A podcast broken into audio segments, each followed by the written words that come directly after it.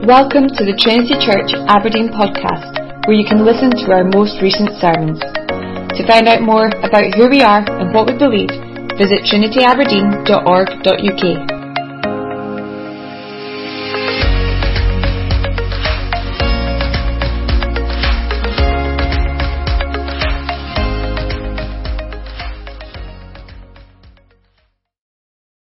Two Samuel chapter 5. That's page 257, or the Blue Bible's 303. And we'll read verses 1 to 16.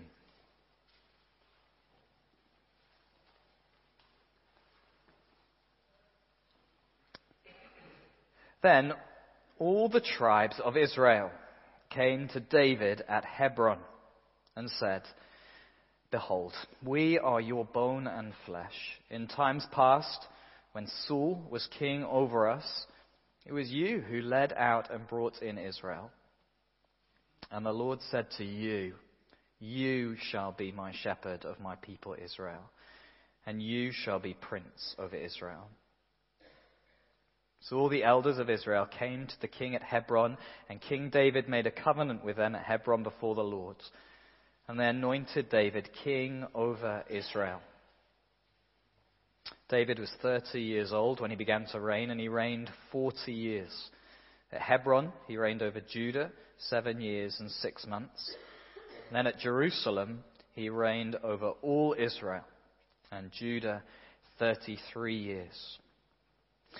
And the king and his men went to Jerusalem against the Jebusites, the inhabitants of the land, who said to David, You will not come in here, but the blind and the lame will ward you off, thinking, David cannot come in here. Nevertheless, David took the stronghold of Zion, that is, the city of David. David said on that day, Whoever would strike the Jebusites, let him get up the water shaft to attack the lame and the blind, who are hated by David's soul. Therefore it said, The blind and the lame shall not come into the house. And David lived in the stronghold and called it the city of David. And David built the city all around from the Millo inward. And David became greater and greater, for the Lord, the God of hosts, was with him. And Hiram, king of Tyre, sent messengers to David, and cedar trees, also carpenters and masons, who built David a house. And David knew that the king had established him king over Israel, and that he had exalted his kingdom for the sake of his people Israel. And David took more concubines and wives from Jerusalem after he came from Hebron, and more sons and daughters were born to David. And these are the names of those who were born to him in Jerusalem Shemua, Shobab, Nathan, Solomon, Ibhar, Elishua, Nepheg, Japhia, Elishama, Eliada, and Eliphelet. These are God's words to us. Well, do please keep those uh, open in front of you.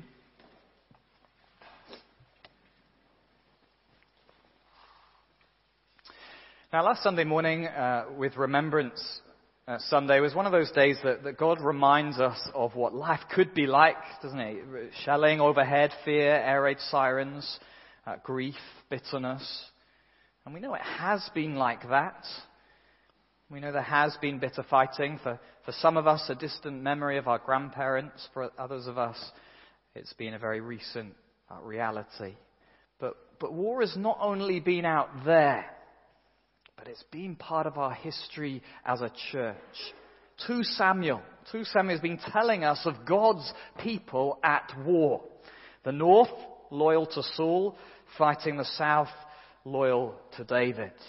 You know, we've, we've looked over Israel over the last few months and thought, they do look a lot more like the world than what God's people should be like. We know that there should be something different about God's people. We know there should be peace. And this morning we're going to see how God is changing us. How, how God is uh, beginning to heal the wounds, to restore His people. Why? So that we start to shine like stars in the world. Because we do know there's something different about God's people, don't we? we? We know as we come together with our church family, God has brought something good into our lives. There's a, there's a pull, there's a community, and a knowing and being known, a, a smile when you're used to a scowl. Now, perhaps some of you found it hard to, to catch the vision of church. You, you come along, you slip away quickly at the end of the service, but you, you know there's something more here. That, that, that's why you're here this morning. You know God is bringing good to you. But how? How is He doing that? How is He taking us from a, a people of war to a people of peace? Well, it's not as we'd necessarily expect. The surprising answer is that it's through a king a shepherd king. Verse 12 is a, a kind of key that unlocks this passage. And David knew that the Lord had established him king over Israel and that he had exalted his kingdom for the sake of his people Israel. Do you notice? God has given them a king for their sake. God is bringing good to them, blessing them, bringing peace and flourishing. How? By giving them David giving them a king. Now, for, for some of us who've been in the Christian world a, uh, a while, this might sound pretty ordinary. A king, yeah, sure, we, we know that. But actually, in normal life, we don't like to think that good comes through a single person now, I may be wrong here, but from the outside, it feels like uh, American culture can put a bit more weight on a single person, a, a single ruler to bring salvation. You know, uh, Barack Obama was famously put on the front page of, of Time magazine with that tagline, Hope. Uh, uh Trump has, has even been linked to the prophecy of Isaiah. We won't get into that, of uh, the government on his shoulders. But, but here in Scotland, in Britain, not so much. We're, we're, a, bit, we're a bit more cynical, I, I think, really. We, we expect to be let down uh, to be failed. But, but as we're going to see, the problem actually isn't the idea of having a single person to bring peace and flourishing. It, it's actually it's the person people choose. God will bring peace not through a contemporary political figure, but through the one he has exalted. Now, here in 2 Samuel, it's all centered on David. It's about what God does through him. God establishes him for the good of his people. But the Bible shows us, as we look at David, God is giving us a glimpse of a better king, of Jesus himself. Now, uh, Jesus comes as the son of David, the, the one in David's line who will truly have the government on his shoulders. God has given us a, a risen, eternal king to make us into a church that is light, that does shine like stars in the darkness. He, he reaches into our lives to bring healing, to build us up. How? By giving us gifts through his King. And it's as we see what he's doing through his king and join in, that's when change by his spirit begins to take root in his church. So, so what's, what is God doing through his king? That's the question. Well, firstly, He's uniting us around our King. He's uniting us around our King. Now, I said God's people have been at war. You can see that from 3 verse 1. There was a long war between the house of Saul and the house of David.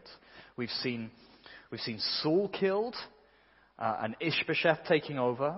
If you remember, we had Abner kill Asahel, the, the brother of Joab. We've had 12 of both sides, finest young shoulders, slaughter each other. We've had Joab take revenge on Abner, and then two Benjaminites uh, murdered uh, Ishbosheth. It's been brother against brother, a dark time of war and hatred. But with Abner and Ishbosheth dead, the resistance has really dried up. So 5 verse 1, then all, all the tribes of Israel came to David at Hebron and said, Behold, we are your bone and flesh. In times past, when Saul was king over us, it was you who led out and brought in Israel. And the Lord said to you, You shall be shepherd over my people Israel, and you shall be prince over Israel. So all the elders of Israel came to the king at Hebron, and King David made a covenant with them at Hebron before the Lord, and they anointed David king over Israel. Finally, finally, after years of war, of bloodshed, peace comes. Israel, that's the north, make David their king, just like Judah had in the south. We just need to feel this moment of relief. Rather than against each other, brothers are once again side by side. Rather than sons marching off to war, rather than mothers grieving and, and children growing out without their dad, there is rest and peace. Farms may be worked again. Homes may celebrate again. And it's all centered on David. That's how peace arrives. Verse 1 All of Israel come to him. Why? They give a number of reasons. He's, he's one of them, bone and flesh. Also, he's a, a great leader uh, who's, who's led them before, even when Saul was king. And most importantly, he's the one chosen by God himself. And the Lord said to you, You shall be shepherds. So, verse 3, they came to the king. They anointed him. David, David could bring them together like no other. He could bring unity in a way that no other person could. He was of the family. He was a man who, who led with skill and had been, who had led both north and south before, and he was the one chosen by God. This wasn't a democracy, a vote. This wasn't a hereditary monarchy either. David wasn't even related to Saul. No, this was God's people finally recognizing who God had chosen. This is how God brings unity amongst his people. It's through his chosen king, a king who is a close of the family, flesh and blood, who knows what he's doing, has shown his love for all his people, and is chosen by God. Now, now, in the world and in the church, we can foolishly try and bring unity around other things. And politics, we've seen we can do it around a person. We've seen it in the States. We've seen it in, you know, Rishi Sunak trying to bring unity to his party or Nicola Sturgeon trying to bring unity uh, to Scotland. But, but it's often around other things. It might be around a, a sports team or an ideology or an identity. I don't know, perhaps a unity around Aberdeen Football Club or around a certain sexuality. But these things don't have at their root God's King.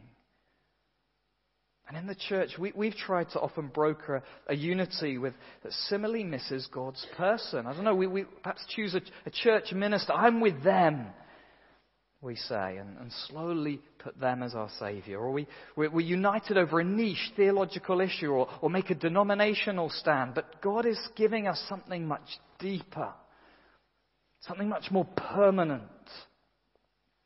He's giving us unity around his chosen living king. He's uniting us around his, our king. We're united around Jesus. And it's, and it's much deeper than just a shared identity or a shared interest. Why? Because we're bound to him in a covenant. He's bound himself to us in promises, in power. By His Spirit, He's actually uniting us to Himself. The Bible uses the phrase in Christ. We're, we're like budding grape uh, branches in Him the vine. Like being the body and Him the head. Uh, like us a wife and Him the husband. Like stones of a building and Him the cornerstone holding us together. There's nothing closer. We are unique individuals, fearfully and wonderfully made by God, but we're part of something bigger than ourselves because of Jesus binding us to himself. This is God's gift to us in Jesus. It's unity. It's unity around and in Jesus our King. Now, yes, we have our own personal faith. I am saved as I trust in him. But immediately I am united to you, to my brothers and sisters. And it's what we long for as people. We long to be part of, of something, part of a community, a family. You know, if you're not here, a Christian here this morning, perhaps that's true of you. You know you've been reaching for community, for belonging. And yet, wherever you've reached for, you found it divisive and difficult. I don't know, you found the, uh, the pub is only just a place of drinking and talking about drinking and nothing deeper. Or you found the cycling club, it's fun, but actually everyone's the same and they all head home afterwards, and when you get an injury, you've, you've never heard of, from them. But in Christ, there's something much deeper. There's a unity across divides. As we saw earlier, across nations, across nationalisms, across ethnicities, across sexes, across different shared interests, different sins and struggles, different loves and hates. We're united around our King. So may we, may we, God's church, know what we have here. This is God's gift to us unity in His King. It's for our sake. Now, two things from this. Firstly, let's, let's be people who embrace what God has given us. If we're united, let's be united. And it's something we're doing. I just loved the, the church lunch a couple of weeks ago, seeing people who are so different to each other talk uh, and share lives with each other. Let's keep going with that. Let's be people who, who cross the world's divides in Christ, who share life with someone different, who speak to someone who doesn't look like you or dress like you. Le- learn from and listen to people who have different struggles and temptations. Let's be family. And secondly, knowing, knowing we have a unity here means we can head off to the, the cycling club or to the bridge club or home to your family or to political party meeting, knowing that they can't provide what the church can. And now that doesn't mean we don't bother, but instead so we can enjoy them as what they are. And we can be a light in them because we're not reaching for more in them. We're not trying to get them to unite us in a way they never can because they're not. In them isn't King Jesus. They're not the chosen Son of God. God's people, God's uniting us around our King. But He gives us more. He doesn't just give us unity, He gives us a home. Because secondly, He's centering us on our King's city. He's centering us on our King's city. Now, King City. Now, in, in verse 5, the writer just throws in Jerusalem when he's talking about how long David has ruled for. And now the first readers of this would have known that Jerusalem was their current capital. And yet, until now, you may have noticed David's been in Hebron. But as we're going to see, Jerusalem is central to the Jewish people. Again, it's all centered around David. Now we see it emphasized twice, Jerusalem and the stronghold of Zion. Did you notice it's referred to as the city of David? That's what it's often called. So how does this capital city come about? Well, until this point, for some reason, the Jebusites lived in Jerusalem. Perhaps when, when Joshua and the people of God were, were meant to have cleared out the nations, clearly some got missed. The Jebusites were still right there in the center of Israel. So here David is, is finally reconquering the city. And David establishes the city against all the odds. He's very good at winning. Verse 6. And the king and his men went to Jerusalem against the Jebusites, the inhabitants of the land, who said to David, You will not come in here but the blind and the lame will ward you off, thinking, David cannot come in here.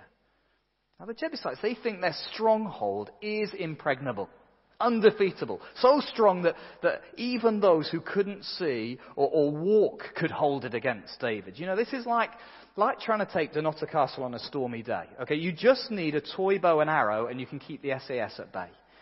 But, but David, he's no ordinary leader. Verse 7 Nevertheless, David took the stronghold of Zion. That is the city of David. Now, David, it seems, found a route in via perhaps a water shaft of some sort. Now, now, David isn't some callous man who hates the actual lame and blind. We're going to see that in a really clear example later on in 2 Samuel. Now, what he's doing here is just turning the joke back on them. If they think he's so weak, the lame and blind can defeat him, well, he'll show them that they're pretty much are the lame and blind, utterly useless against him. And once again, David is bringing peace. He's ridding uh, uh, the nation of its enemies. He's cleaning up the mess. But he's doing it here specifically in Jerusalem. He's creating a city of peace, a capital city, a place where soon God's ark will be put. We're going to see that next uh, week, where a, a temple eventually will be built. He's establishing a center of gravity for his people. It's the city of David, the city of the king, Zion. And so it becomes something so much greater. This city takes on much greater significance than just the, the piece of dusty land and the, the large stone bricks placed in its walls. Jerusalem, or it's, it's often called Mount Zion, becomes the place of God it, it reaches into Israel's imagination as a place of hope, a place of peace, a place where God's people dwell in safety, in joy, in worship, a place where the nations are going to stream into, where the new creation is going to flow out from. It's a place of righteousness and justice, of glory and of majesty. We see it loads in the Psalms. We sung about it in that first hymn. We see it in the prophets. It's the king's city. Now, as a culture today, at first glance, I think places don't, don't seem to take that kind of significance for us. I'm not sure Edinburgh or London or, or Stornoway hold that kind of emotional power for us. They might. But perhaps, perhaps for some of us, the word home does. A place where there's security, where we're known and loved, of, of home cooked food and laughter. Or perhaps slightly different place. I don't know, perhaps Pittodrie or, or Murrayfield or Bannockburn or Stirling Bridge. Places that speak of more than just what they're made of. They hold more in them. They signify more. They, they speak of hope. They speak of a change, perhaps a, a nostalgia of once was, of what was, or a longing for a future that can be. The place, it, it kind of wraps itself in and around us. And the, these are just faint echoes, faint shadows of the real thing, our real home. Now, Jerusalem, that city in the Middle East, that was never the final destination. It was, it was pointing beyond itself to the heavenly Zion, the city of God, the place uh, of God's people finally gathered together, the new creation. The place of purity, the place where enemies are banished, the place of worship and things made right. That longing we know, perhaps for home, for a, for a place, it's lifting our gaze to our final home. When heaven comes to earth, the new creation, the garden city with a, a river of life flowing through it, flowing through it. God is centering us on our King's city. This is God's gift to us in Jesus. It's a home. And once again, it's all centered on our King. We, we have this home because our King is there. Just like when we think of home, we think perhaps of parents or siblings. Home for our hearts is where our King is. Now, originally it was all about where David was. Verse 9, and David lived in the stronghold and called it the city of David. Verse 10, and David becomes greater and greater. But now our home is where Jesus Christ is, the one who saved us, the one who guides us and shepherds us, the one who unites us and loves us, the one who's, who's patient with us, the one who, who gently brings us to himself. And it's a place where Jesus has defeated his enemies. Now, David just got rid of the Jebusites, but, but Jesus, he, he's getting rid of the devil, those who've persecuted his people, and the, the final enemies of sin and death. It's a place of purity, of peace, of no more crying or pain. We have been welcomed there by grace. The, the city of Zion, it's Jesus' city by rights and ours by grace. We should have been thrown out with the Jebusites, but somehow we've been welcomed in. God is centering us on our King city. And so may our lives more and more reflect that place. As a, as a church, we're like an outpost of another nation.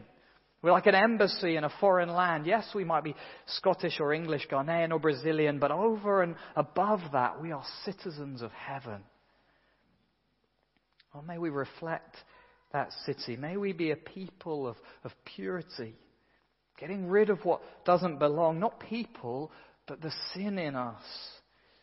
Now, the Jebusites, they mocked and laughed at God's people. May we, may we be a people where words of of malice and mocking, of jealousy and of pride are, left behind. They're banished. Why? Because that's what our home is like a place of purity and of love. How are your words of others? What are you known for in the office or on the football pitch with your children or your parents? Spiteful, sharp put downs, a trader in gossip, or a child of Zion? God has given us a home. He's centering us on our King city. So he's uniting us around his king. He's centering us on our king city. And lastly, he's exalting us in our king's glory. He's exalting us in our king's glory. Our passage this morning finishes with two signs of glory. in two little comments. Firstly, verse 11, and Hiram, king of Tyre, sent messengers to David, and cedar trees, and also carpenters and masons who built David a house. Now, this is the first sign of glory. This is the, the king of another nation bringing tribute and honor. He's sending his best resources, his most treasured possession, cedar trees. They're, they're grand, strong, a beautiful piece of wood for a grand and beautiful palace. This is a symbol of honor and respect to David. It's like the, the head of a state uh, of another country visiting you and bringing, I don't know, a favorable trade deal or something. Or, or think of it like your fame spreading. It's like someone coming to your business and saying, you know, I've heard about you. You're the guy who did that great job. Let's talk. You know, Hiram heard of David and he's honoring him. God, he's establishing and exalting David. Verse 12, and David knew that the Lord had established him king over Israel, and he exalted his kingdom for the sake of his people Israel. I think it's God's even establishing him in the midst of David's sin. Excuse me. In the, in the last few verses, we get another list of David's sons. We've had one before. Here's another. Now, at the root of this is sin, is it? People have, have always known from Genesis marriage is between one man and one woman. And God, God had made it really explicit for, to kings that they have always been banned from taking many wives. Right back in Deuteronomy, it says that. And yet, here in David, it is David not only taking wives, but concubines as well. It's put, put first to emphasize it. But in God's kindness, David is having many children and many sons. Now, how's that, uh, how's that glorious? Well, his royal line, it's established, it's secure. Two signs of glory nations honoring David and his kingship secure. When God establishes his kingdom, it isn't one that fails. It isn't one that only exists in the record books. It isn't one of insignificance or obscurity. God's kingdom is one of glory, particularly through a glorious king. Now, this is something God has made us for glory. Humanity was, was made on the final day of creation, the pinnacle of what He made. Only once we had been made was creation very good. We're made in the image of God Himself. We're, we're, we're made to know Him forever, ruling in creation in loving power. As David puts it in Psalm 8, he says, you, You've crowned mankind with glory and honor. You've given him dominion over the works of your hands. You've put all things under his feet. It's glory. We revel in it. We, we love it when our, our team does well, when our nation succeeds, when a, a child exceeds our expectations, when a parent gets a promotion. It, it can lift our spirits. We can soar like, like eagles in the sky. We can't help but smile. It's because we're people made for glory. And God gives it to us in His King. God gives us a glorious King, Jesus Christ. Jesus Christ has all authority in heaven and on earth.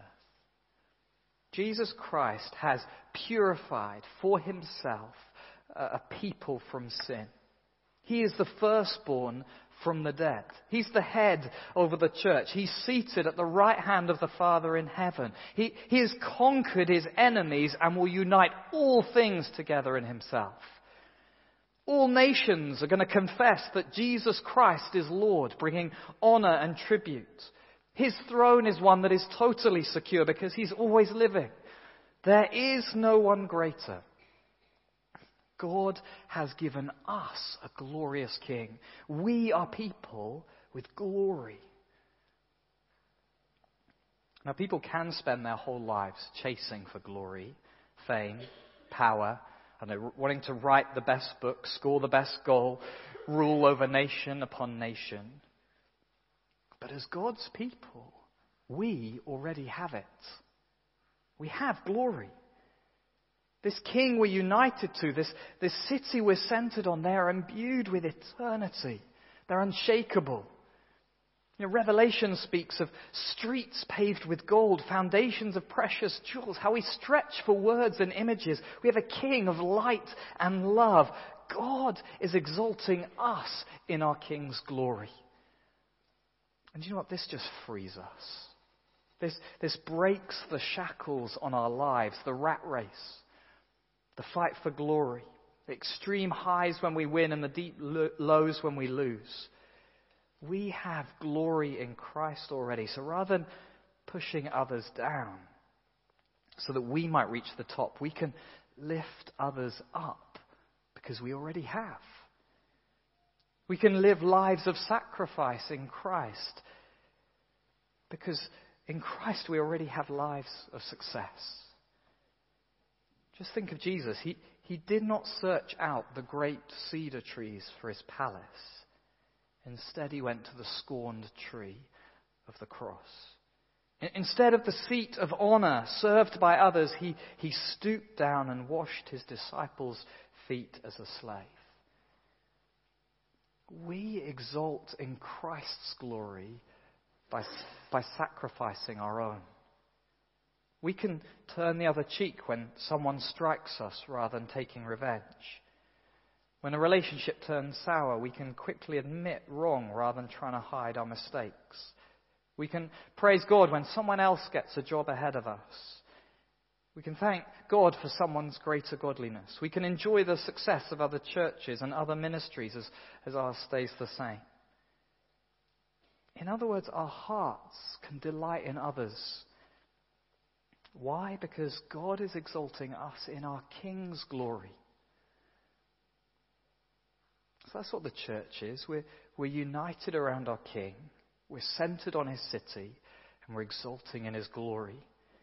This is how God is making us different. This is how God is making us into a people we want to be. A community of love and peace, a place where war is set aside and kindness prevails. He gives us a people, place, and glory itself, now and into eternity. And it's all a gift through Jesus Christ, our shepherd. We don't have to be self sufficient. We don't have to believe the lies that it's all down to, to me fulfilling my dreams. It's all in Him.